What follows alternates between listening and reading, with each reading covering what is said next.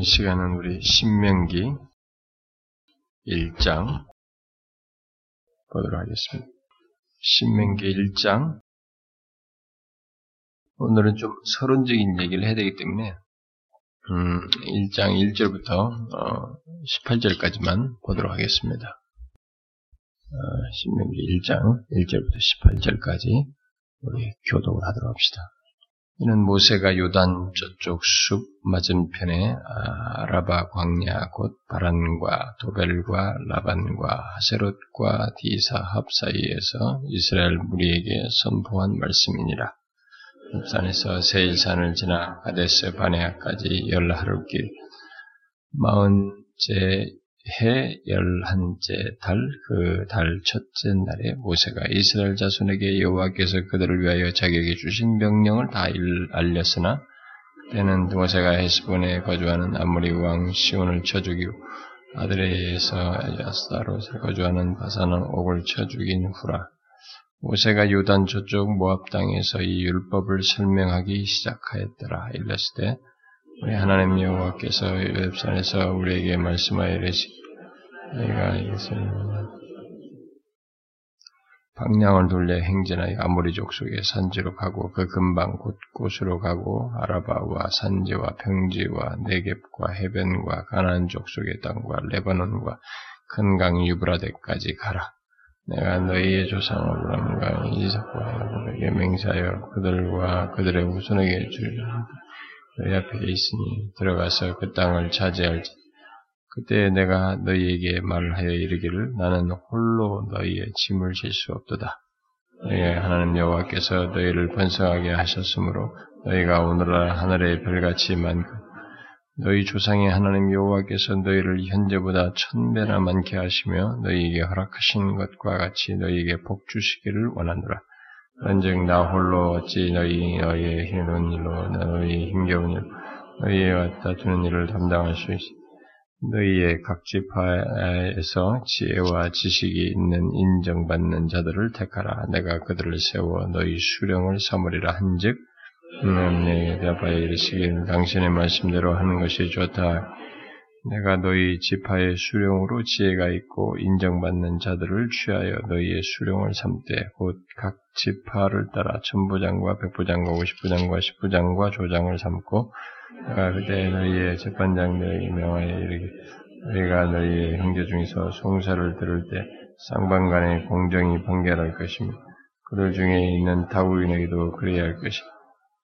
재판은 하나님께 속한 것인즉 너희는 재판할 때 외모를 보지 말고 귀천을 차별 없이 듣고 사람의 낯을 두려워하지 말 것이며 스스로 결단하기 어려운 일이 있거든 내게로 돌리라 내가 들으리라 하였고 내가 너희의 행한 모든 일을 그때 너희에게 다 명령하였느니라. 우리가 창세기부터 시작해서 어, 모세 오경의 네 권을 끝내고 어, 이제 모세 오경의 마지막 책인 신명기에 이르렀습니다. 이 신명기는 여러분들이 왜 이름이 신명기냐 뭐 이렇게 혹시 할지 모르겠어요. 음. 원래 이 신명기는 뒤에 보면 한번 보실래요? 신명기 음, 17장 17장 17장 18절 17장 18절 한번 읽어볼까요? 시작 그가 왕위에 오르거든 이 율법서의 등사본을 레위 사람 제사장 앞에서 책에 기록하여 여기 그 어, 율법 책 율법서의 등사본 음? 어, 이라고 하는 이 표현을 이렇게 헬란 말로 옮겨, 옮긴 것이, 예, 옮겨서 이제 그것이 영, 영어 문자화 된 것입니다. 그래서 그것을 나중에는 라틴어로 두테르노미움 그래가지고 그것이 영어로는 듀트르노미 이렇게 신명기 보면 듀트르미 이렇게 나오죠. 근데 그게 어, 두테르가 두 번째고 어, 노미움은 율법이란 말이에요. 그러니까 두 번째 율법이다. 응? 그런 뜻이죠. 그 앞, 아까 이 신명기 17장의 그 히브리 그 말을 율법책에 율법서의 등사본을 이게 헬란 말로 된 것은 라틴어로 또 바뀌어서 어 그게 영 영어화 돼 가지고 이제 그대로 이제 주주놈이 쓴 건데 문자적인 뜻은 이게 이제 그 말에서 원래 히브리 말의 17장 18절은 이제 그런 의미로 이제 두 번 율법책을 다시 이렇게 쓴 것으로 얘기를 한 건데 그 이제 두트로노미움은 이제 두 번째 그 율법책이라는 말이 되겠죠. 근데 우리나라 말로 이제 신명기 이렇게 한 것은 이제 그것을 이제 한자화 해가지고 이제 이 말을 쓴 거죠. 이게 신자는 되풀이할 신이고 명기는 계명을 기록했다라는 뜻이죠. 그러니까 어, 하나님의 말씀 율법을 되풀이하여 기록한 책이라는 뜻으로 이게 한자로 이렇게 신명기 한 거죠. 신명기라고. 어, 이제 이렇게 말을 이제 하게 된 것은 그러면 이게 어, 하나님의 율법을 되풀이해서 기록한 책이다라고 한 것은 두 번째 율법이다 또 이렇게 말을 한 것은 창세기부터 민수기까지의 율법을 반복하는 책이 여기 신명기거든요. 신명기는 앞에서부터 있는 모든 내용들을 전체를 다 종합해서 다시 반복하고 있습니다. 그래서 결국은 하나님의 말씀은 이렇게 반복되고 있어요. 어, 반복되고 있습니다. 그래서 뭐, 아, 이게 옛날에 민숙이 나오고 앞에 다 나오는데 또 신명이 또 나오네. 그게 하나님의 말씀의 특성이에요. 하나님은 다시 말씀하십니다.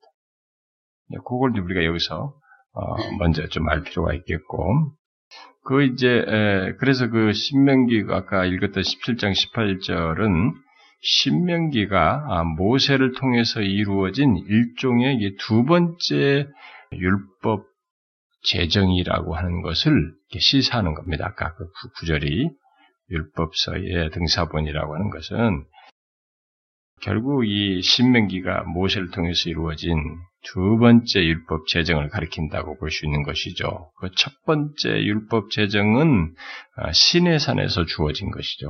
아, 출애굽기에서 19장 24절에 나오는 19장부터 24장까지 나오는 신의 산에 주어진 거고 두 번째는 여기 약속의 땅에 들어가기 전에 이 모압 평지에서 주은 준 이것을 지금 두고 어, 말을 하는 것입니다. 그래서 뒤에 5절에 모세가 이 모압 땅에서 이 율법을 설명하기 시작하였더라.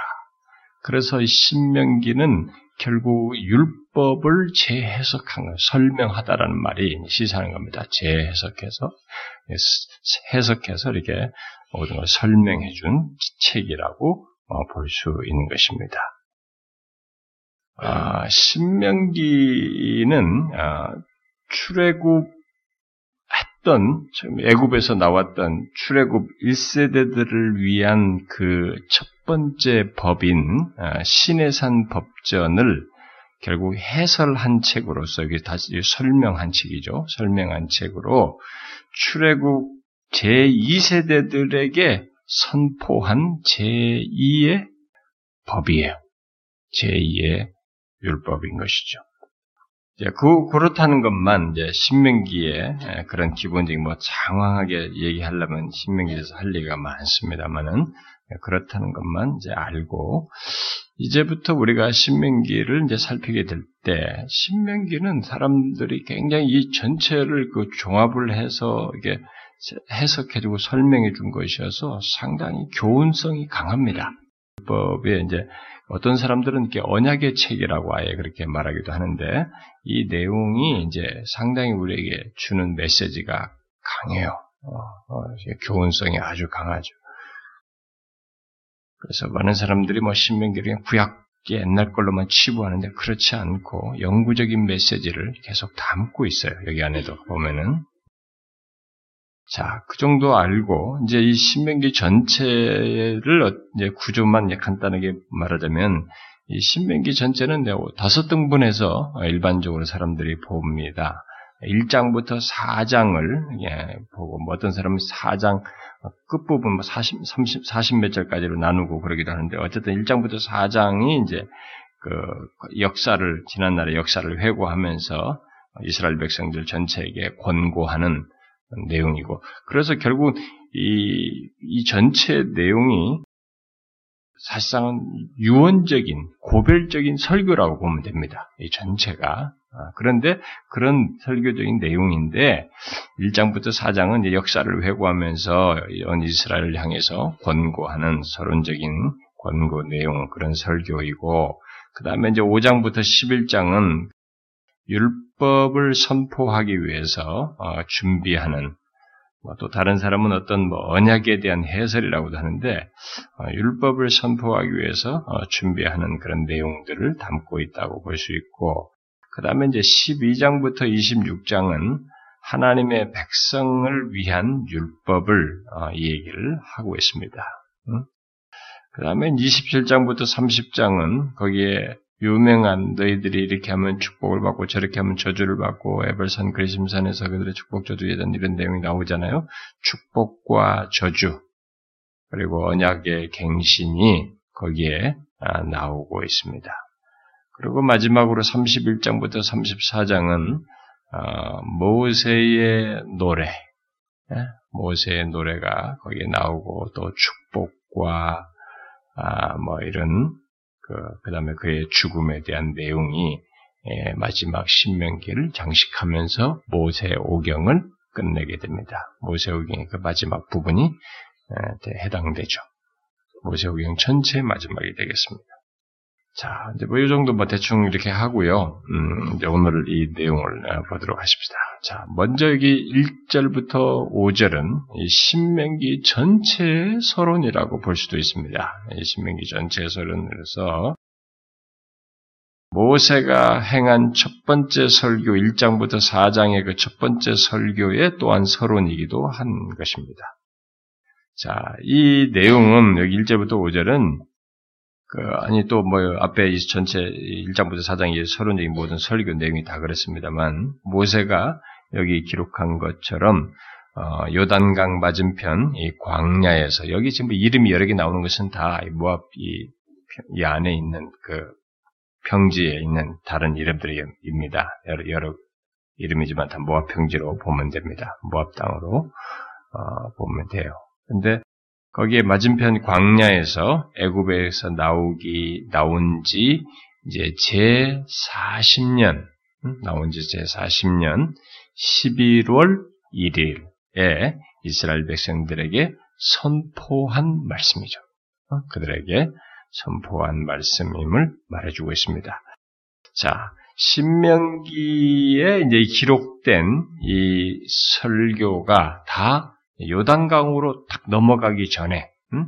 요단강으로 넘어가기 직전에 선포된 이 모세의 유언적이고 고별적인 설교라고 하는 것을 알 수가 있습니다. 이 날짜를 보고 요단강을 넘어가는 것을 보면은 바로 그 전에 한 것이죠. 근데 좀 더 구체적으로는 이제 3절에서 말하는 것처럼 그 시간을 좀 더 구체적으로 어, 말, 말하는 것처럼 이렇게 이 3절을 좀 더 구체적으로 말하는데 그때는 하면서 4절에 말하는 것처럼 이 헤스본에 거주하는 아모리 왕 시온을 쳐 죽이고 아, 에드레이에서 아스타롯에 거주하는 아, 바산한 옥을 쳐 죽인 후에 이런 내용을 어, 설교를 한 것입니다. 이들에게 그들을 다 물리친 다음에 이런 내용을 얘기한 것이에요. 오늘은 뭐 서론적이니까 조금 이해를 돕기 위해서 배경적인 내용들을 여기 앞부분에 있는 것을 제가 좀 설명을 하는 것입니다. 자, 그런 가운데서 이제 1장 1절에 지금 이 모든 내용이 뭐냐?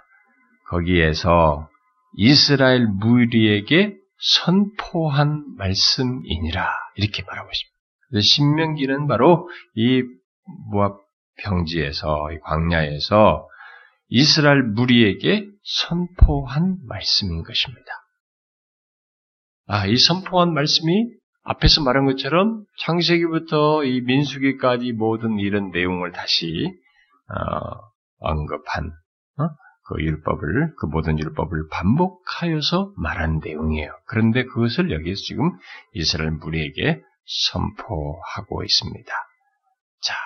자, 하나님께서 이제 이런 사실을 통해서 우리가 이제 보는 거예요. 하나님께서 어, 자기 백성과 의사소통하는 수단이 무엇인지를 여기서 우리가 딱 캐치하게 됩니다. 이스라엘 백성들을 전체 다 모았어요. 그러면서 모세를 통해서 하나님께서 이렇게 말씀을 하게 온 무리에게 선포한 말씀이다. 이게 뭡니까? 하나님께서 자기 백성들과 의사소통하는 수단이 뭐라는 거예요? 네? 하나님께서 자기 백성들과 의사소통하는 수단이 뭐라는 거예요? 네? 뭐라는 겁니까? 하나님께서 자기 백성들과 의사소통하는 수단이 뭐예요? 질문을 바꿀 수가 없네. 그렇죠. 이제 말씀을 선포하는 것이죠. 네? 그러니까 이제 오늘날 우리들 용어로 말하자면 뭐 설교라 볼 수가 있겠죠. 말씀을 선포하는 것. 말씀 선포, 그 설교라는 것을 말해주고 있습니다. 우리가 어떤 하나님께서 우리와 의사소통하기 위해서 오늘날 유행하는 뭐 좋아하는 연극이라는 방식이라든가 또 무슨 뭐 어? 토론하는 방식이라든가 뭐 어떤 어?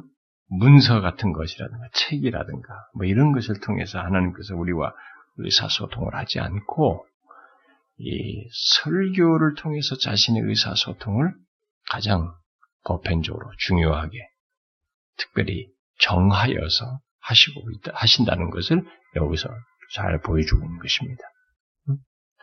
그래서 하나님과 의사소통을 할 수 있는 자리는 그 예배 속에서예요. 특별히 하나님의 말씀이 선포되는 과정 속에서요. 아, 이런 그냥 내가 개인으로 읽는 것으로도 하나님과 의사소통, 이 말씀을 통해서 의사소통한다라고 볼 수도 있습니다. 그렇게 할 수도 있어요. 그런데 여기서 보면은 선포하는 말씀인 걸 볼 때 더 가장 하나님께서 그 중요시 여기고 정하신 어, 의사소통 방법은 선포예요. 설교입니다. 하나님의 말씀을 전하는 것이죠. 이것을 통해서 하나님은 자기 백성들과 의사소통을 하십니다. 그가 우리에게 하시는 말, 우리를 말을 하는 거죠. 그러니까 이것을 알아야 됩니다. 여러분들이 교회를 우리가 신앙생활을 하게 될 때 이런 것들로 인해서 이제 지나치게 이렇게 막 설교자를 높이나든가 이런 일들이 과거에 있었어요.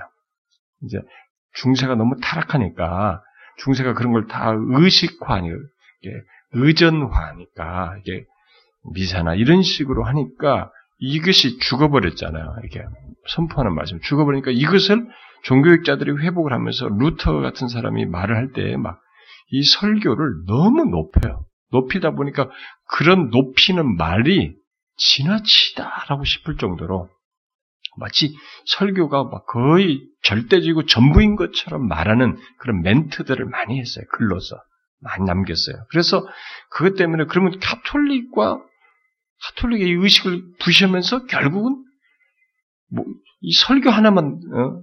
더 높이 놓은 것밖에 더 된 것이 없지 않느냐 이렇게 하면서 비난을 받을 정도로 이렇게 달라진 것 없이 그렇게 만든 거 아니냐라는 그 정도 비난을 받을 정도로 지나치게 이것을 높여서 그래서 마치 이제 저쪽에서 그 가지고 있는 카톨릭에서 가지고 있는 그것을 설교자 한 사람에게 집중시키는 쪽으로 너무 흘러간 것이 아니냐라는 비난을 받았어요.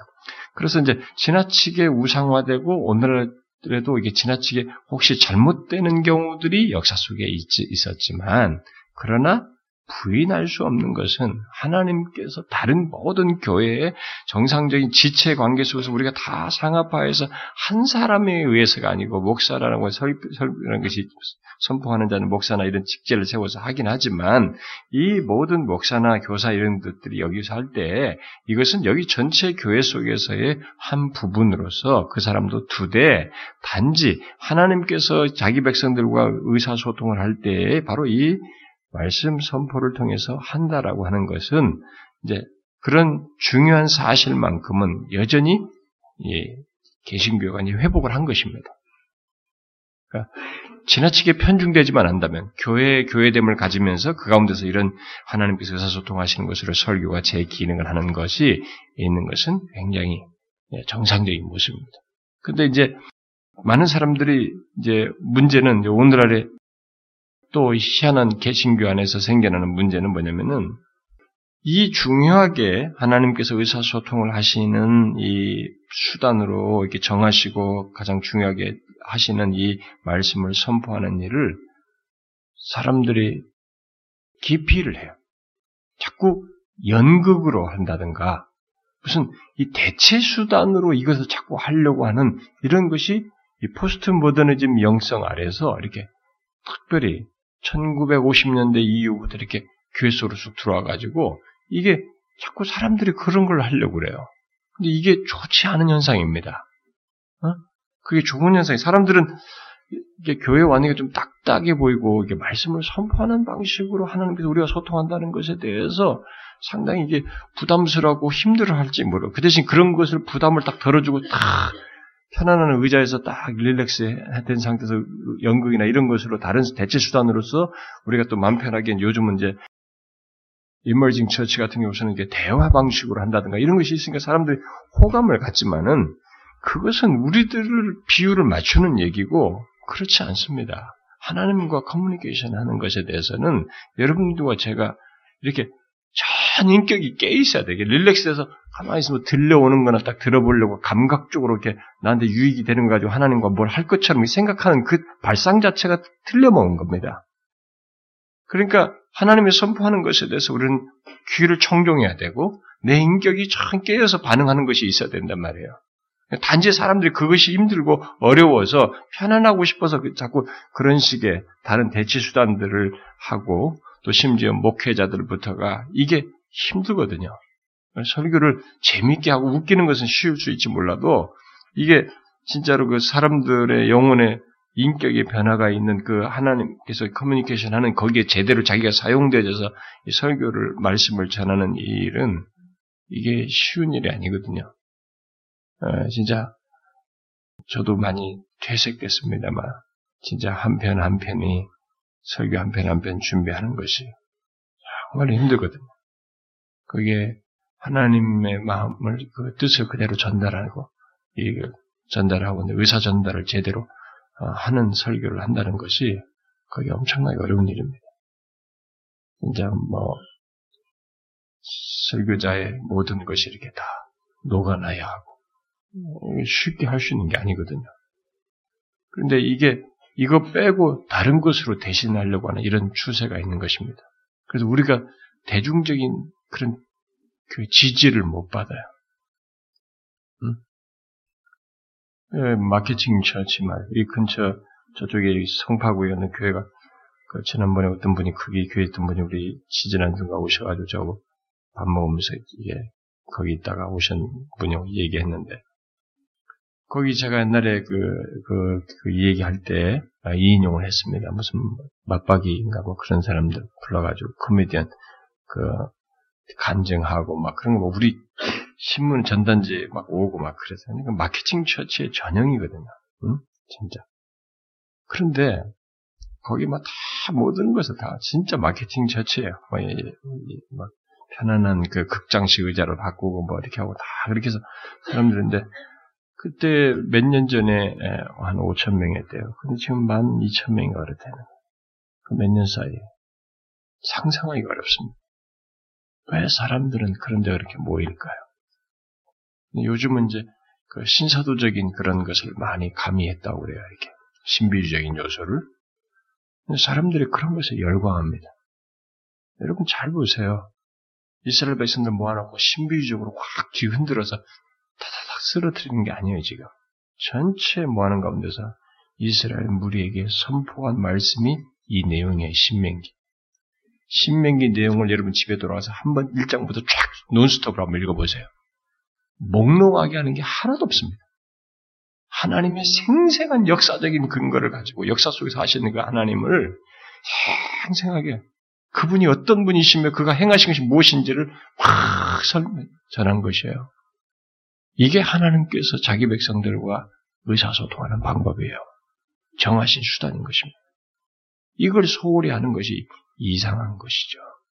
주님이 다시 오실 때까지 세상이 종말이 올 때까지라도 이건 변하는 게 아닙니다.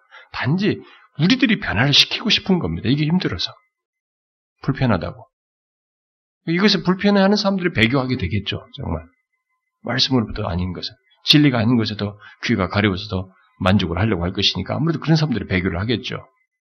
근데 아니에요. 선포하는 말씀. 이게 하나님께서 자기 백성들과 의사소통하시면서 만나시는 방식입니다. 그래서 여러분들이 성경에서 딱볼때 하나님께서 여호와의 말씀이 누구에게 임하였다 이렇게 선지자가 나오거나 이런 나오죠. 그런 문구를 절대 놓치면 안 됩니다. 그게 하나님이 선지자에게 임함으로써 커뮤니케이션하는 거예요. 의사소통하신 것입니다. 그래서 하나님의 말씀이 임한 것은 이렇게 해서 여러분과 저에게도 말씀이 임하는 것은 하나님께서 우리와 의사소통하시는 것이에요. 그게 하나님을 만나는 것입니다. 하나님께서 우리를 만나는 방식을 말씀과 성례라는 것을 통해서 하신 것은 제가 이 배교 설교에서도 얘기했습니다만 이렇게 함으로써 우리 영혼을 감화감동하시면서 자신이 자신이 우리와 커뮤니케이션 하시는 것을 이렇게 하심으로써 우리를 보존하시는 거예요. 응?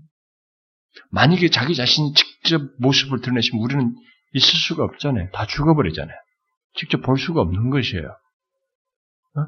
매번 주님 앞에 올 때마다 설사 육신을 입으셨던 예수 그리스도라도 그 사도 요한에게 보였던 그 예수 그리스도의 모습이라도 보면 우리는 매번 죽는 것 같은 일을 해야 되잖아요. 사도 요한이 죽을 것처럼. 그렇게 하면서 우리가 어떻게 그분을 자유롭게 편안하게 만날 수 있습니까? 못 만나는 것입니다. 그래서 우리 수준에 맞추신 것이 말씀과 성례로 만나시는 거예요. 어? 그래서 이게, 이게 말씀 통해서 만나시는 겁니다, 이게. 의사소통하시는.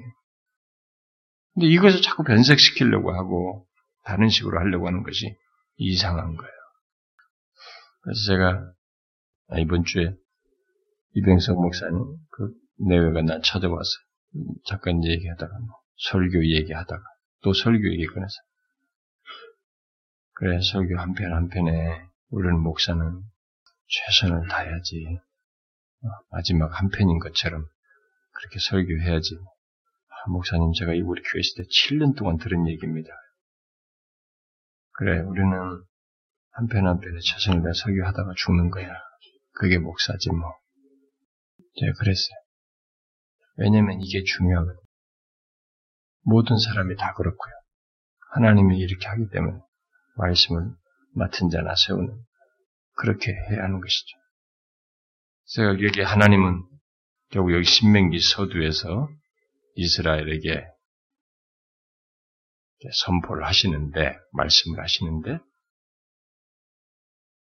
2절 같은 뭐 뒤에 내용도 다 이전에 했던 말씀들과 사건들을 얘기합니다만 여기 지금 이 소두에서도 호랩산에서 세일산을 지나 가데스 바네아까지 열 하루길이었더라. 응? 이, 이것은 이스라엘 백성들이 이전에도 들었던 얘기예요. 또다시 반복해서 들려주는 것입니다. 생각나게 하십니다. 결국 하나님께서 그렇게 반복하신다는 것을 보게 됩니다. 열 하루길밖에 안 되는 그 짧은 거리임에도 불구하고 이스라엘이 약속의 땅을 들어가는데 지금 얼마나 걸렸다는 거예요? 40년 걸렸다.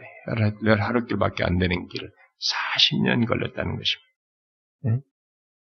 그렇게 뺑뺑 돌고 이게 고통을 겪고 힘든 세월을 갖게 된 것은 다 무엇 때문입니까?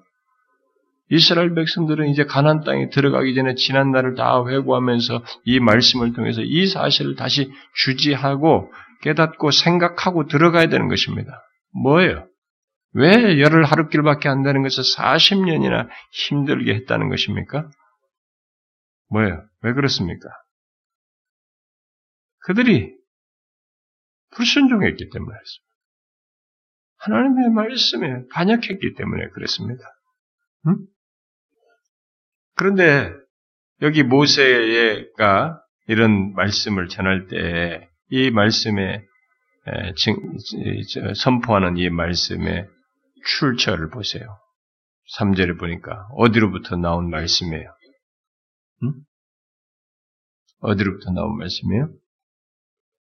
3절에 다 나와 있잖아요. 책에 다 나와 있네. 오픈 테스트, 오픈 테스트. 뭡니까?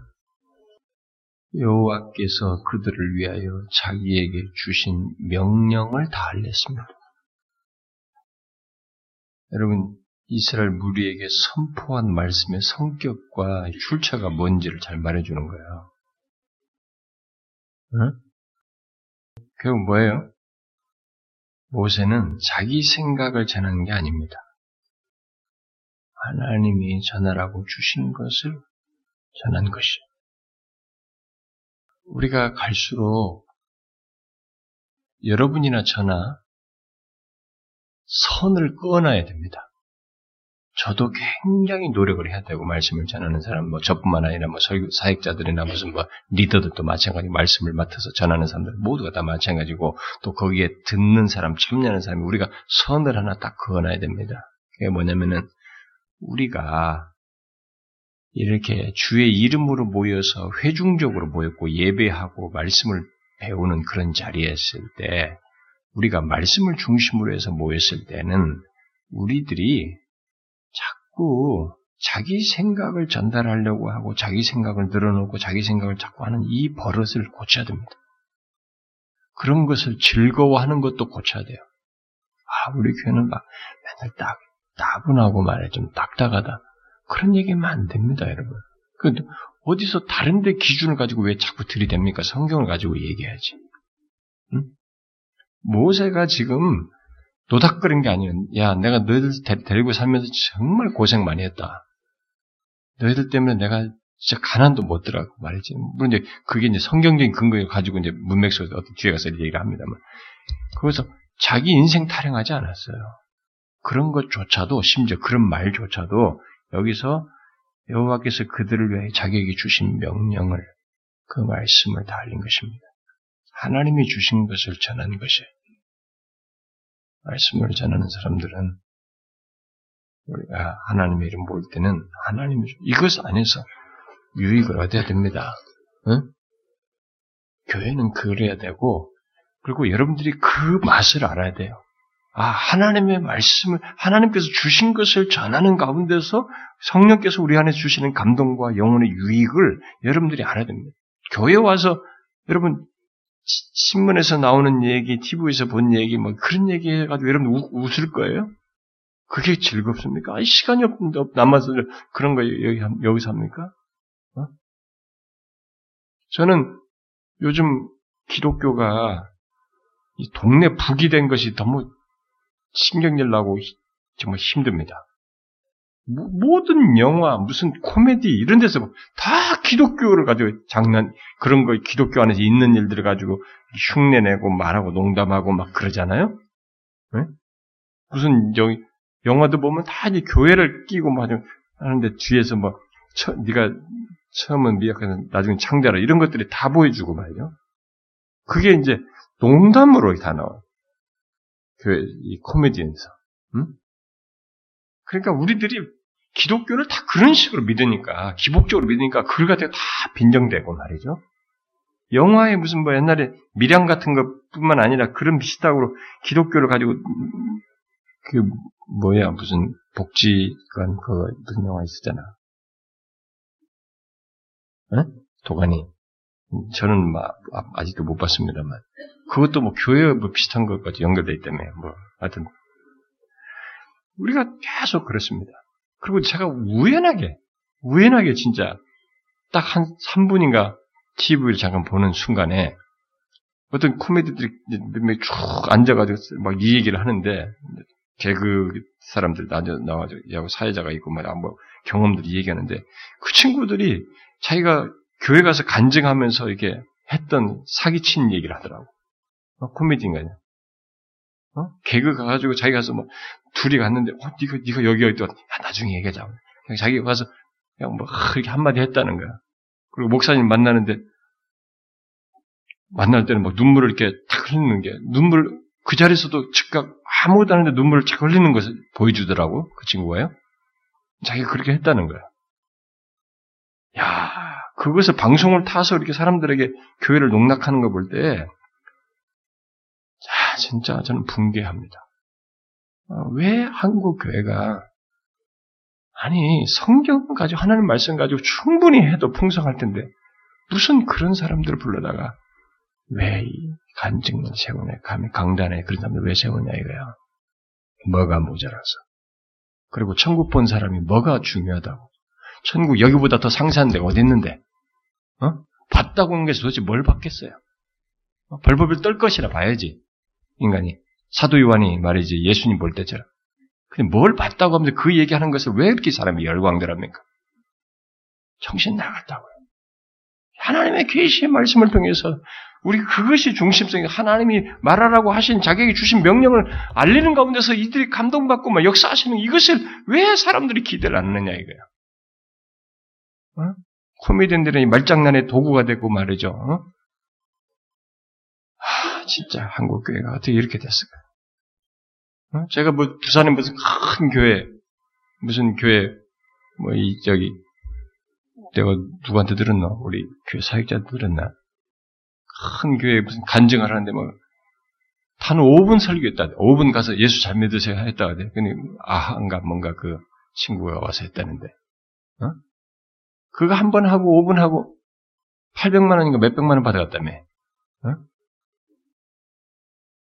아니 그런 사람이 와서 예수 잘 믿어서 한 번 하는 것은 무슨 저는 이해가 안 됩니다. 교회가 이거 하나님 앞에 정말 잘못하는 거. 정상적으로 해야죠. 여기 보세요. 신명기 1장 1절에 제가 이스라엘 무리에게 선포한 말씀이라 이 굉장히 중요한 겁니다. 그것이 전부예요. 근데 여러분들 읽어보시면 압니다. 신명기 쫙 끝까지 읽어보세요. 이게 하나님께서 말씀하시는 내용이에요. 우리는 기록으로 이제 확인하게 됩니다만은 그때 당시는 현장감 있는 것이요, 이게. 어? 근데 그 내용들이 다 뭐냐? 한 여호와께서 그들을 위해 자기에게 주신 명령이었다는 거예요. 그걸 다 알려는 것입니다. 응? 우리는 그래야 됩니다. 그래서 우리가 선을 그어야 돼요. 우리는 이걸 따분하게 생각하면 안 됩니다. 따분하게 생각하면 그 심령이 단단해지고 굳어진 줄 알고 기경하기를 구해야 될 것이고 우리는 선을 그어야 돼요. 여호와께서 우리에게 주신 말씀을 그 말씀 안에서 우리가 영혼의 유익을 자꾸 사사로운 얘기나 말이 잡다한 얘기 들어올 게 아니고 그걸 하고자 해야 되는 거예요. 어? 자기 생각 전달하고 들어오는 게 아니라 이거 해야 된다. 전 말을 하신 것을 그것 안에서 우리가 은혜 받고 같이 즐거워하고 그것을 위로를 얻고 힘을 얻고 그래야 되는 것입니다. 그게 정상이에요. 우리는 이것이 정상이라는 걸 끝까지 믿고 이렇게 가야 됩니다. 그러면 그렇게 해서 모세가 전달한 그 메시지 내용이 뭐예요? 응? 메시지 내용이 먼저 3절에서 말한 바대로 하나님께서 말씀하신 것이에요. 응? 주신 명령이에요. 응? 하나님께서 하나님의 말씀이고 전달한 메시지는 하나님께서 말씀하신 것이고 그 다음에 4절에서 보니까 이제 뒤에서도 다 나올 내용이지만 4절 같은 사건을 얘기하는 건 뭡니까? 결국 하나님께서 행하신 것입니다. 결국 뒤에서 쫙 펼쳐지지만 모세가 전달한 메시지의 내용은 요약하면 두 가지예요. 하나님께서 그에게 말씀하신 것과 하나님께서 행하신 것이에요. 말씀은 그거죠.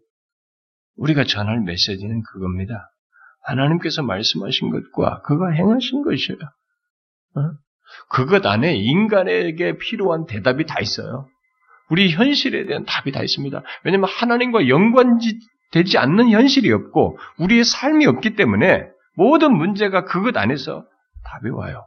인간에 대해서 죄인에 대해서 하나님께서 어떻게 행하시고 어떻게 다가오시고 그들을 향해서 어떻게 말씀하셨는지를 말하는 것이죠. 결국 하나님은 자신을 또는 자신의 성품을 그의 말씀과 행동을 통해서 계시하실 계시해 오셨다는 것을 여기서 시사해 주죠. 어? 하나님은 자기를 그렇게 계시한 겁니다. 그분의 말씀, 그의 말씀과 행동으로 자신을 계시하시죠. 어, 그래서 그, 그, 그 계시의 내용을 전달을 한 것입니다. 출애굽 때부터 시작해 가지고 이 모압 평지에 이르기까지 얼마 전에는 바로 이 어, 바사낭 옥을 쳐 죽이는 이 사건까지 하나님은 말씀뿐만 아니라 권능으로 그들과 함께 계셔서 행동으로 자신을 계시하셨고 알게 하셨습니다. 그게 말씀에 전하는 말씀의 내용인 것입니다. 메시지의 내용이었던 것이죠.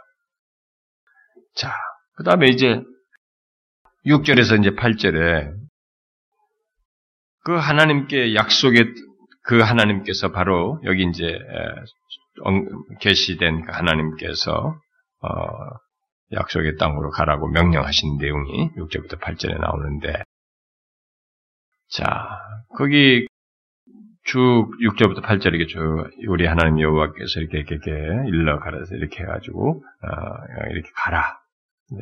전체 영역을 다 지난 주도 얘기했습니다만 이 하나님께서 주신 땅을 다 못 차지하죠. 응? 다못 가는 거예요, 이들이. 근데 그 땅을 차지해라 이렇게 말씀을 하셨어요. 그런데 그 그를 차지하라고 하면서 8절에 뭐라고 말씀하냐면 너희의 조상 아브라함과 이삭과 야곱에게 맹세하여 그들과 그들의 후손에게 주리라 한 땅이 바로 지금 너희 앞에 있으니까 들어가서 그 땅을 차지하라. 아, 이 8절 말씀은 이스라엘 백성들이 다 여기 가나안 땅을 앞에 두고 있는 사람들에게 굉장히 현장감 있고 아, 이것은 굉장한 메시지예요. 어? 그들 하여금 이렇게 어떻게 어떤 반응을 일으켰을까요? 깊은 감회를 불러일으키지 않았을까? 왜요? 그동안 얼마나 많은 세월이 흘렀습니까? 아브라함에게 약속한 뒤로부터 지금 이 자리에 딱 서기까지 얼마나 많은 세월이 있었어요. 그동안에 그 아브라함 때부터는 두째치고 이 가는 이 광야를 지나오면서도 하나님의 약속이고 뭐가 없다고 돌아가 자리였단 말이에요, 이들은. 아, 돌아가자. 무슨 하나님 약속이 뭐냐고요. 하나님 약속을 쉽게 저버렸던 이들이란 말이에요. 이들은 그러했지만 하나님은 아브라함, 이삭, 야곱에게 약속한 것을 지키겠다고 계속 지금까지 끌고 왔고 그래서 지켜서 지금 그 앞에까지 오게 했어요. 이렇게 하신 하나님이란 말이에요. 그러니 이 현장, 현장, 그 현장 앞에 서 있는 이들에게 있어서는 이게 얼마나 엄청난 순간이에요. 와, 그때부터 수많은 세월이 지났는데 하나님이 약속하더니만 진짜로 그 약속을 성실하게 지켜서 우리 여기까지 오게 하셨구나. 그것으로 또 끝나지도 않고 들어가서 차지해라 이게죠. 이 약속을 꺾을 생각도 없단 말이에요. 이 약속을 반드시 너희들에게 성취할 것을 얘기하시면서 들어가라고 얘기하신다. 얼마나 놀랍습니까? 이 하나님이에요. 우리가 믿는 하나님이 바로 이러신 분이십니다. 몇천 년 전에 얘기했느냐, 몇백 년 전에 얘기했냐, 그게 중요하지 않아요. 바로 우리 옆에, 코앞에 자신의 약속하신 것을 이루시는 것을 드러내시는 분이시고, 나중에는 궁극적으로 영광스러운 하나님 앞에서 섰을 때, 우리에게 약속한 것이 우리가 그것을 성취됐다고 하는 것을 보게 되는 순간을 목격하는 거죠. 마치 이처럼. 하나님은 바로 이러신 분이십니다. 바로 이런 하나님이기 때문에 어? 너희들에게 이 맹세한 주기로 한 땅에 믿고 들어가라 이렇게 말씀을 하신 거죠. 그래서 여기 6절부터 8절에서 하나님은 모세를 통해서 하시는 이 말씀의 목적이 단순하게 그저 하나님의 성품을 계시하는 것에 끝나지 않고 그것을 믿고 내가 너희들에게 계시하는데도 지금도 이전까지 이렇게 바산한 옥두가 다 꺾어서 또 아브라함의 약속한 걸 다 지켜서 여기까지 와 말할 뿐만 아니라 내가 행동으로 너희들에게 보여줬고 이게 나를 이렇게 계시하고 드러낸 것을 알고 그것을 믿고 나아가라 나아가라고 말하는 것입니다. 그래서 그 땅을 차지할지니라. 결국 하나님의 말씀은 이런 반응을 요구한다는 것을 우리가 여기서 보게 되는 것입니다. 하나님의 말씀은 듣는 것으로 아 그랬구나 하나님 그러신 분이나 막 듣고 혼자 좋아하고 흥분하고 싹 좋아하는 그게 아니에요. 하나님의 말씀은 그러하신 하나님을 믿고 나아가는 것, 반응을 요구한다는 것을 여기서 볼 수 있습니다. 하나님의 말씀은 항상 반응을 요구합니다. 응? 이거 항상 생각해야 됩니다. 그때 그 반응은 단순히 어떤 말에 대한 맹목적인 순종을 말하는 것이 아니고 그렇게 말씀하시는 하나님이 어떤 분이신지 예? 그분의 성품과 어? 이미 계시해서 계시하신 그 하나님을 그대로 믿고 나가는 반응을 요구해요. 그러니까 하나님께서 뭔가 말씀하실 때 그 말씀은 아, 무조건 말씀이면 무조건 순종해야 돼 믿습니다. 말씀이 무조건 순종 이렇게 그게 맞는데 그것을 이렇게 자꾸 맹목적으로 이렇게 막 그 쇠뇌시키듯이 하는 게 아니고 이렇게 말씀하신 하나님이 여기까지 오기까지 이렇게 말씀하시고 행동을 통해서 역사 속에서 역사 속에 드러내신 그 하나님이라는 것을 믿고 가는 그런 하나님에 대한 이해 속에서 반응하는 것이어야 한다 이 말입니다. 그래서 하나님의 말씀에 말씀은 바로 그런 차원에서의 반응을 항상 요구해요. 어떻습니까? 여러분은 하나님의 말씀을 듣고 그런 반응을 합니까? 여기 우리 하나님 여호와께서 음? 이르시기를 들어가서 차지할지니라 이렇게 말씀하신다. 이렇게 말씀하시는 것에 따른 요구를 반응을 우리가 평상시도 하느냐는 거예요. 하나님 말씀에 대해서. 모세는요 이 부분을 굉장히 중요하게 신명에서 다룹니다. 나중에 여러분 뒤에서 봅니다. 하나님의 말씀에 대해서 그가 자신을 계시해 주셨던 그 말씀, 말씀과 행실로 계시했던 그 하나님을 알고 그가 말씀하신 것에 대해서 반응하는 것. 진실하게 반응하는 것. 이것이 얼마나 중요한지를 신명기에서 막 달코 달 정도로 얘기해 반복합니다. 다양하게 얘기해. 역사를 회고하면서 말하고 다 말합니다. 네. 그래서 이 부분에 대해서 모세는 너무 뼈저리게 알고 있는 것입니다. 모세는 단 1%도 부정할 수도 없고 그것의 가치와 중요성을 알기 때문에 그 얘기를 많이 해요. 근데 여러분 여기 1장에서만 봐도 뒤에 가서도 다시 반복하잖아요. 1장 21절 같은 보면은 응? 반복해. 너희 하나님 여호와께서 이 땅을 너희 앞에 두셨은즉 너희 조상의 하나님 여호와께서 너희에게 이르신 대로 올라가서 차지하라. 두려워하지 말라. 주저하지 말라. 이렇게 뒤에 가서 말해. 하나님의 말씀에 대한 이런 어, 반응을 어, 얘기해요. 우리가 앞으로도 보겠습니다만 이스라엘은 이렇게 지금 모세가 지금 강조하는 이렇게 하나님의 말씀에 대한 반응, 그분의 명령을 받은 대로 이들이 이스라엘 백성들이 항상 반응하지 않는 것을 우리가 나중에 역사 속에서 보게 되는데 아, 그렇게 될 때 이스라엘 백성들은 반드시 그로 말미암은 어떤 결과를 경험해요. 하나님의 말씀에 대한 진실한 반응을 하지 않게 될 때에 그들에게 주신 것을 풍성하게 못 누리거나 다양한 불행의 씨앗을 불씨가 되어서 불행하게 되는 일이 있게 되죠. 그래서 모세는 확고하게 말합니다. 앞 뒤로 쭉 얘기하지만 저 뒤에 후반부에 가서 모세가 탁 쐐기를 박는 것 같은 얘기를 하나 하죠. 음? 어, 자신들에게 계시된 그 하나님의 말씀에 성실히 반응할 때 그들 앞에 무엇이 있고 그렇게 하지 않을 때 무엇이 있는지를 명확하게 말을 하죠. 한번 그걸 미리 찾아봅시다. 신명기 30장 신명기 30장 음. 자 먼저 15절 한번 읽어봅시다. 시작. 보라 내가 오늘 생명과 복과 사망과 화를 내 앞에 두었나니 그 다음에 19, 20절 읽어봐요. 시작. 내가 오늘 하늘과 땅을 불러 너희에게 증거를 삼노라. 내가 생명과 사망과 복과 저주를 내 앞에 두었은즉 너와 내 자손이 살기 위하여 생명을 택하고 내 하나님 여호와를 사랑하고 그의 말씀을 정종하며 또 그를 의지하라.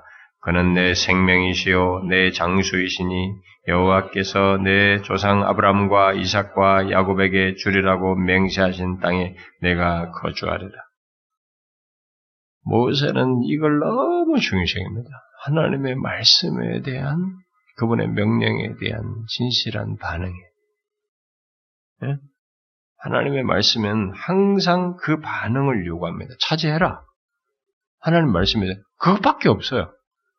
그렇게 하지 않으면 그렇지 않음으로 인해서 못 누리고 불행하게 돼.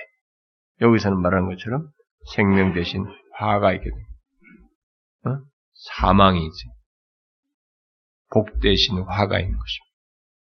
우리가 항상 이것을 생각해야 된다. 그러니까 순종이라는 단어 때문에 우리가 자꾸 이렇게 이렇게 막지 하나님을 이렇게 막 아, 그 윗사람에게 순종하듯이 아이고 순종해야 복받아 순종과 복 개념으로만 생각하고 순종해야 된다 이렇게 의무사항처럼 생각하는데 잘 보세요. 역사 속에서 하나님에 대한 이해 속에서 갖는 이들에게 지금 말씀하시는 어? 그 정상적이고 합당하고 자연스럽고 복된 것으로서 그리고 너무 자연스러운 것으로 얘기하는 것입니다. 하나님이 어떤 분이신지 역사 속에 충분히 계시되고 보았습니다. 그렇기 때문에 다른 선택을 한다는 것이 멍청이 지시겠네. 지혜롭지도 않아요. 그러니까 그게 최상의 길이에요. 최고의 복이고. 그러니까 거기에 따라서 순종하는 것입니다. 그래서 하나님의 말씀은 자연스럽게 계속 이런 요구를 해요. 말씀하시면서 그렇게 해라. 당연시 여기면서 얘기합니다. 그러니까 그것이 그 말씀하신 것에 대한 자연스러운 반응, 순종, 기꺼운 반응, 이것을 하나님께서 원하신다는 것을 우리가 보게 되는데, 그게 사실상 우리 모두에게 아주 자연스럽게 있어야 하는 것입니다. 그래서 지금도 계속 생각해야 됩니다. 여러분들도 지금도 신앙생활 하면서 우리가 하나님의 말씀에 대해서 어떻게 하는가를 보면 됩니다. 내가 거기에 대해서 반응을 하느냐. 교회 다니면서 그게 안 생겨요. 매 들어 이렇게 마이 동풍이야. 들어서 흘러버려 이게. 응? 반응이 없어요. 당연하죠. 그러면 그 사람에게 생길 게 뭐겠어요? 어? 뭐겠어요, 여러분? 조금 전에 읽었잖아요. 내 앞에 생명과 어? 사망, 복과 화를 두르니 그랬다. 못 누려요. 하나님이 주시고자 하는 것들을 못 누리게 됩니다. 자, 그 다음에 뒤에 이제 9절부터 18절을 보게 되면, 모세가 어, 이스라엘 백성들에게 지도자를 세우는 얘기를 하고 있습니다. 여기 지도자를 세우는 얘기를 하는데 어, 이 단락에서 중심되는 그 내용은 뭐 굳이 중심 주제라고 하면은 어, 중심된 내용은 구절에서 말하는 내용이죠. 나는 홀로 너희의 짐을 질 수 없다.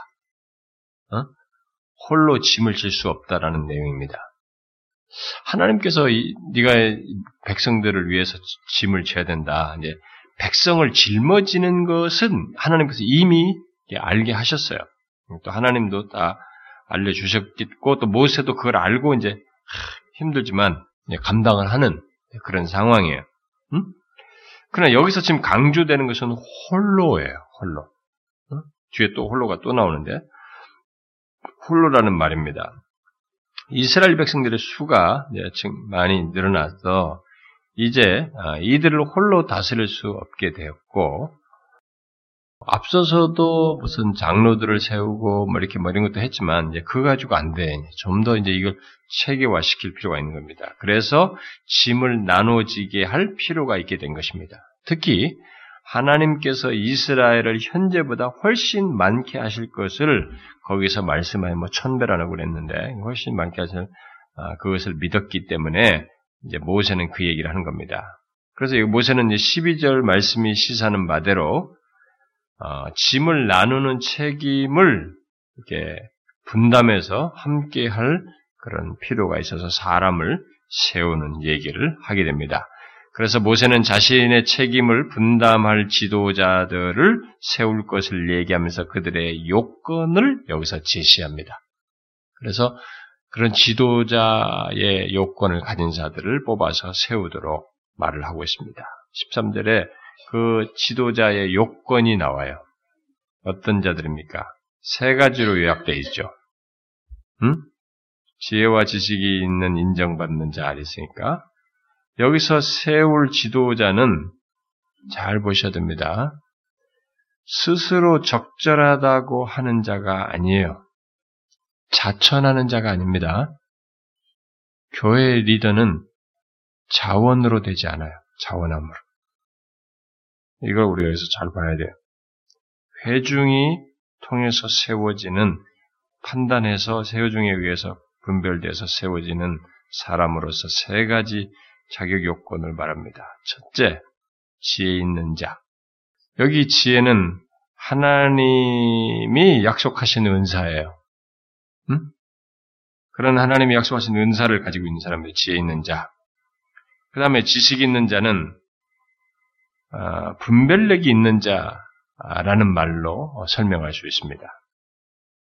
다시 말해서 다른 사람의 필요에 대한 통찰력이 있고 그에게 그의 공감하는 그의 공감하는 어떤 민감성을 가진 그런 사람을 말하는 것이죠. 그 다음에 인정받는 자.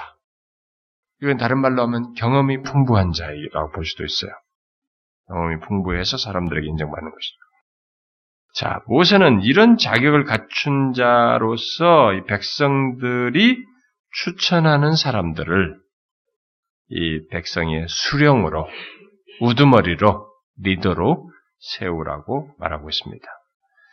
이 말은 그 누구도 하나님의 일을 하기에는 하나님의 일을 하기에 충분할 만큼 타고난 자원을 가진 자는 없기 때문에 하나님께서 주신 은사를 가지고 그것을 공동체에 명백하게 드러내어서 공동체에 의해서 평가되어서 세워지는 이런 사람을 세우라는 얘기예요. 응? 아, 교회 안에서도 우리가 교회 안에서도 그 이제 이 부분을 우리가 그대로 적용할 수 있습니다. 똑같이 하나님의 원리는 지금도 적용된다고 봅니다. 교회 안에서 우리가 일반적인 일을 할 때는 자원해서 또 은밀한 중에 이렇게 여러분들이 나서서 일할 수 있습니다. 우리가 모든 것을 섬기고 할 때. 그러나 리더자는 자원하는 것으로 안 돼요. 여기 이 말씀이 그걸 말하는 것입니다. 리더자는 자원하는 것으로 안 돼요. 그건 망칠 수 있습니다. 리더는 그 공동체를 통해서 이런 자격 요건을 가진 사람, 검증된 사람, 인정된 자를 세워야 된다는 것입니다. 공동체에 의해서. 이건 굉장히 중요한 사실입니다.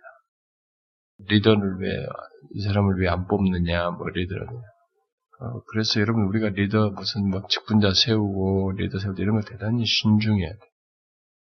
인간적인 마음으로는 막 다짜다짜 하고 싶고 그렇지만, 신중해야 됩니다. 여러분들이 우리가 뭐, 이번에도 뭐, 직분자 선출하고 뭐 그랬습니다만, 앞으로도 마찬가지예요. 여러분 직분자 선출할 때, 정말로 잘 보셔야 됩니다.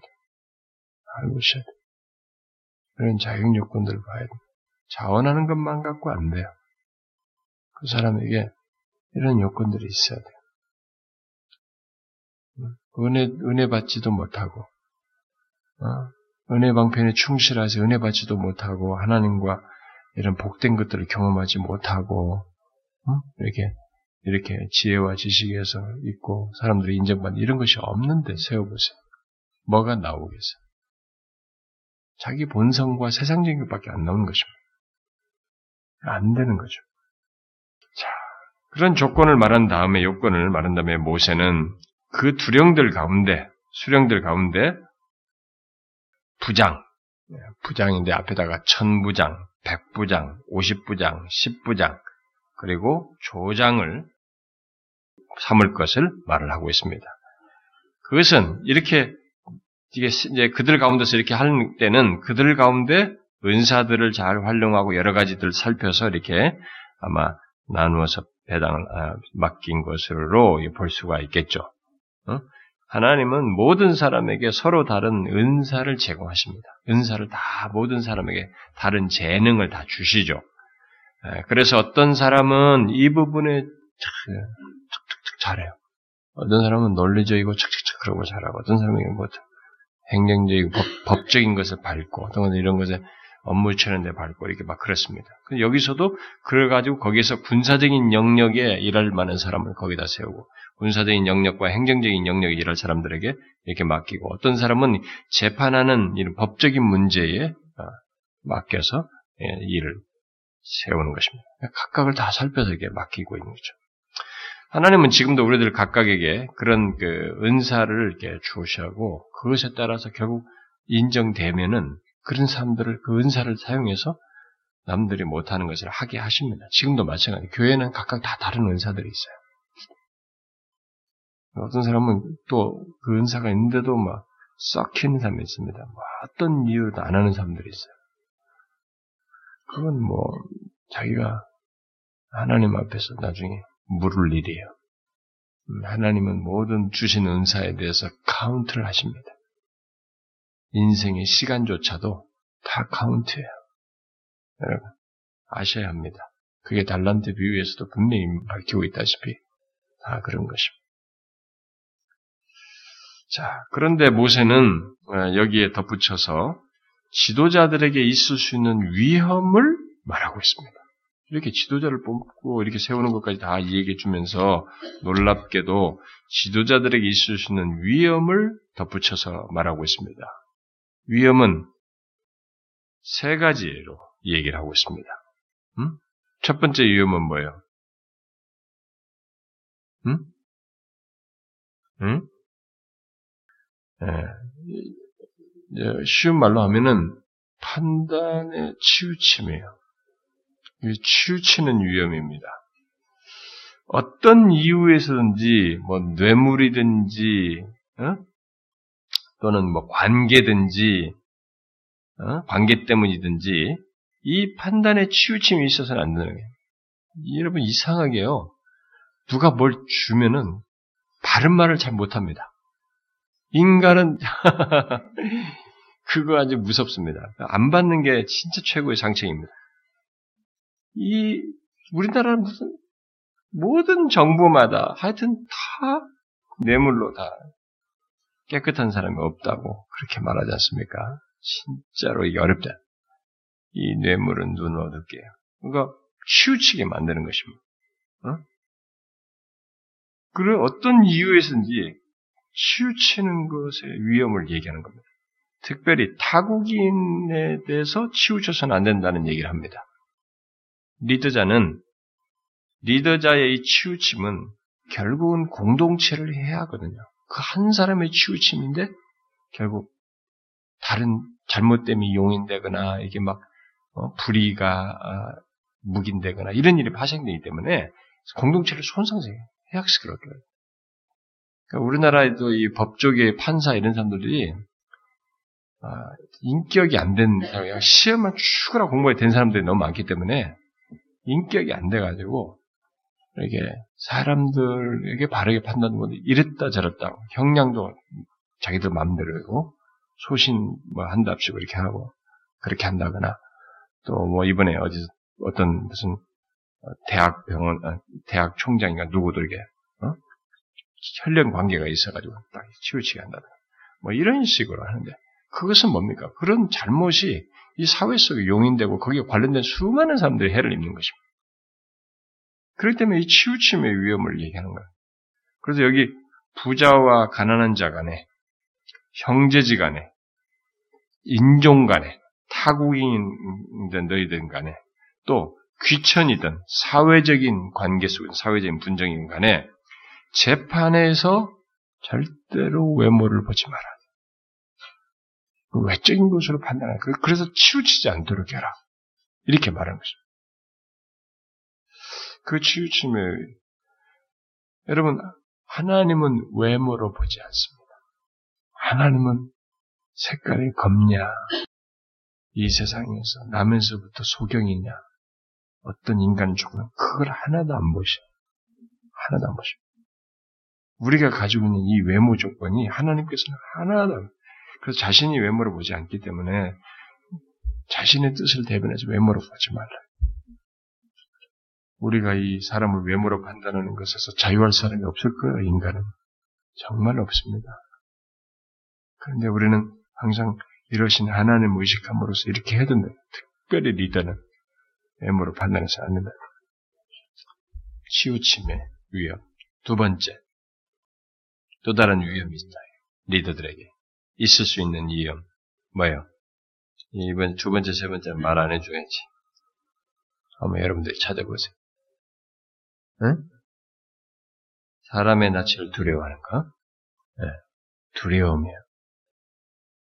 리더에게 이 두려움의 위험이 있습니다.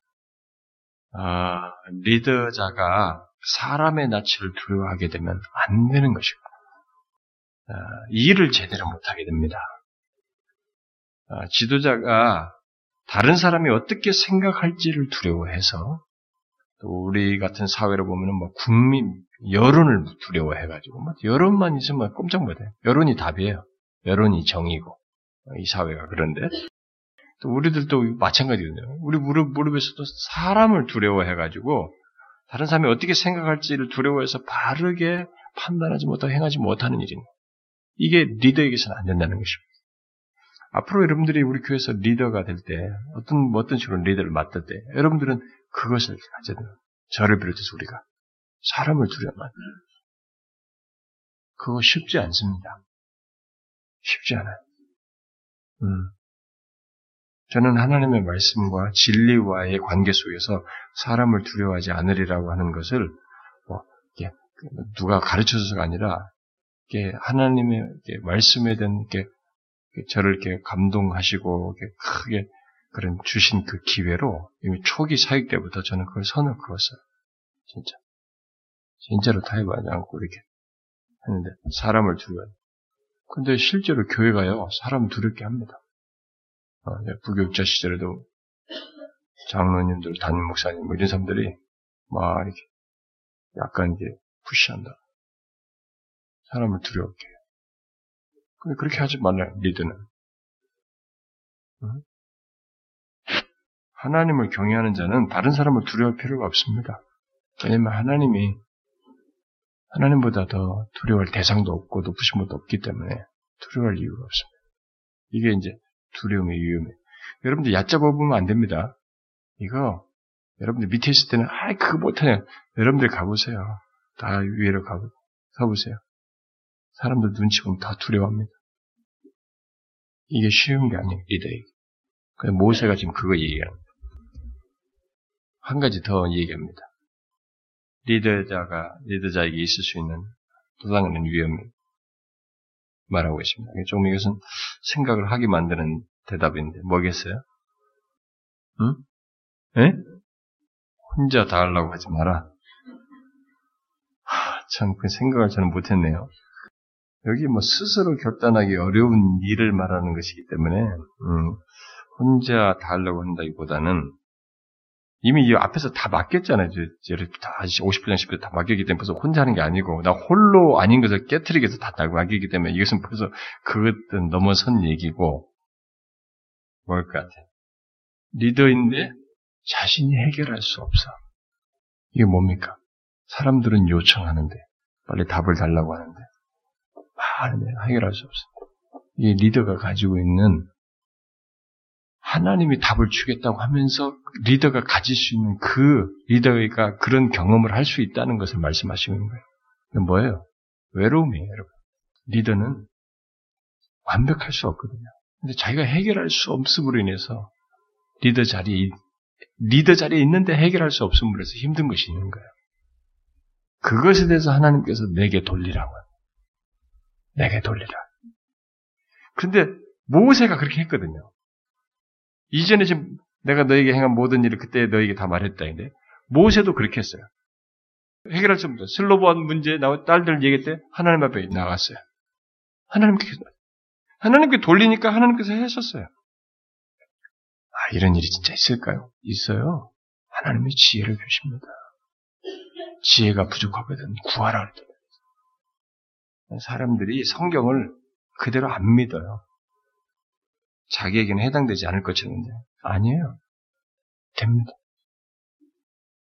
여러분들이 우리 교회 안에서 무엇을 섬기든 간에 리더가 되든 어떤 데 간에 우리는 이런 것들을 염두에 되겠죠. 또 리더가 아니라도 사실은 이런 소양을 가져야 되는 겁니다. 신자로서 치우치지 않고 두려워하지 않고 이런 외로움이 있잖아요. 해결할 수 없을 때마다 하나님께 아뢰고 도움을 구하는 것. 여러분, 오늘의 강조점은 1절 하반절입니다. 이스라엘 무리에게 선포한 말씀이니라. 하나님이 여러분과 저에게 의사소통을 하실 때 말씀으로 말씀 선포를 통해서 하십니다. 이 의사소통에 충실하십시오. 잘 반응하십시오. 그리고 그가 말씀하신 것에 신실하게 반응하세요. 거기에 둠, 더딜 필요도 없습니다. 그 앞에 생명과 복이 있습니다. 그러니까 주저할 것 없어요. 하나님 말씀은 100% 우리에게 약속의 땅으로 들어가게 될 것을 말하는 것이에요. 우리 앞에 이루어질 것을 말하는 것입니다. 우리에게 허락하실 것을 말하기 때문에 믿고 가는 것입니다. 이 부분에 대해서 조금도 부족함이나 주저함이 없어야 됩니다. 저와 여러분이 모두 그러길 바래요. 음, 기도합시다. 하나님 아버지 감사합니다. 이 시간에 우리 사랑하는 지들이 한 마음으로 주님께 은혜를 구하며 아뢰었습니다. 우리 자신들을 돌아보면서 참 하나님과 항상 그 말씀을 하시는 것에 대해서 바르게 반응하며 순종하며 나아가기를 구하였습니다. 우리가 실제로 그런 진실한 반응을 가진 신자로서 살 수 있도록 주님 계속 권면해 주시고 이끌어 주시옵소서. 어, 하나님, 우리의 현실이 너무 아, 다급하고 어려운 것들이 많습니다. 나라적으로 주변 정세 속에서 여러 가지 복잡합니다. 주님께서 이 모든 것을 아시고 주장하시는 줄을 믿습니다. 주여 이 나라를 붙들어 주시고 아, 주변의 이 모든 상황 속에서 하나님 뜻을 이루셔서 속히 이 땅이 통일되어서 이북의 수많은 영혼들이 예수를 믿는 역사가 있게 하여 주옵소서. 악한 정부의 발악이 오히려 통일을 재촉하는 시간이 되게 하여 주옵소서. 주님이여 그뿐만 아니라 이 모든 상황에서 주께서 그래도 이 나라의 장래를 생각할 때, 이 나라의 심판의 여부나 모든 것을 생각할 때 척도는 의인 10명을 찾으시듯이 이 나라의 교회가 척도가 될 터인데 주여 교회들이 우리가 온전치 못하오니 하나님이여 자비와 긍휼을 베푸셔서 다시 우리를 일깨워 주시고 주님 앞에 경성하여 은혜를 구하며 더 주님 앞에 자복하여 회개함으로써 다시 돌이켜 하나님의 뜻을 이 땅 가운데 바르게 시행하는 교회들이 되게 하여 주시옵소서. 여기 우리들이라도 먼저 하나님의 말씀에 진실하게 서서 이 세대 속에서 주님의 마음을 대변하는 그런 신자들로 서게 하여 주시옵소서. 오 하나님이여 간절히 구하오니 몸된 교회가 하나님의 유명무실하지 않게 하시고 우리끼리 배부르고 많은 그런 자들이 아니라 이 시대를 비추며 진리로 하나님의 이 세상을 이 시대를 이끌며 복음으로 영혼이 가라고 멸망하는 자들을 이끄는 저희들이 되게 하여 주옵소서. 우리 주변에 예수를 알지 못하는 자들에게 복음으로 다가가서 하나님께로 이끄는 저희들이 되게 하여 주시옵소서. 주님의 여기 모인 각 사람들의 현재적인 필요나 가정과 개인의 삶 속에서 저들의 인생의 장래에 있어서 저들에게 무엇이 요긴하고 절실하게 필요한지 주님이 아시나이다.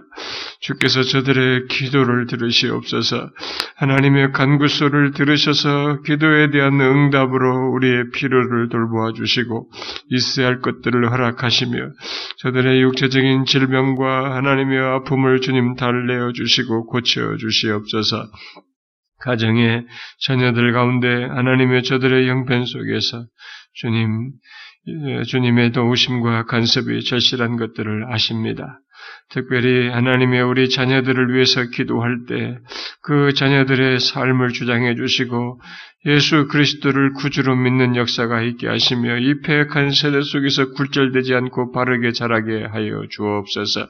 하나님 우리 교회 안에 회심을 위하여 구하는 영혼들이 싸우니 저들의 영혼을 주님 만져주시고 예수 그리스도를 구세주로 분명히 믿으며 그분 앞에 자신의 모든 죄악됨을 자복하며 은혜를 구하는 역사가 있게 하여 주옵소서. 이 시간도 계속되는 기도를 들으시고 저들에게 자비와 긍휼을 베풀어 주시옵소서. 예수 그리스도의 이름으로 기도하옵나이다. 아멘.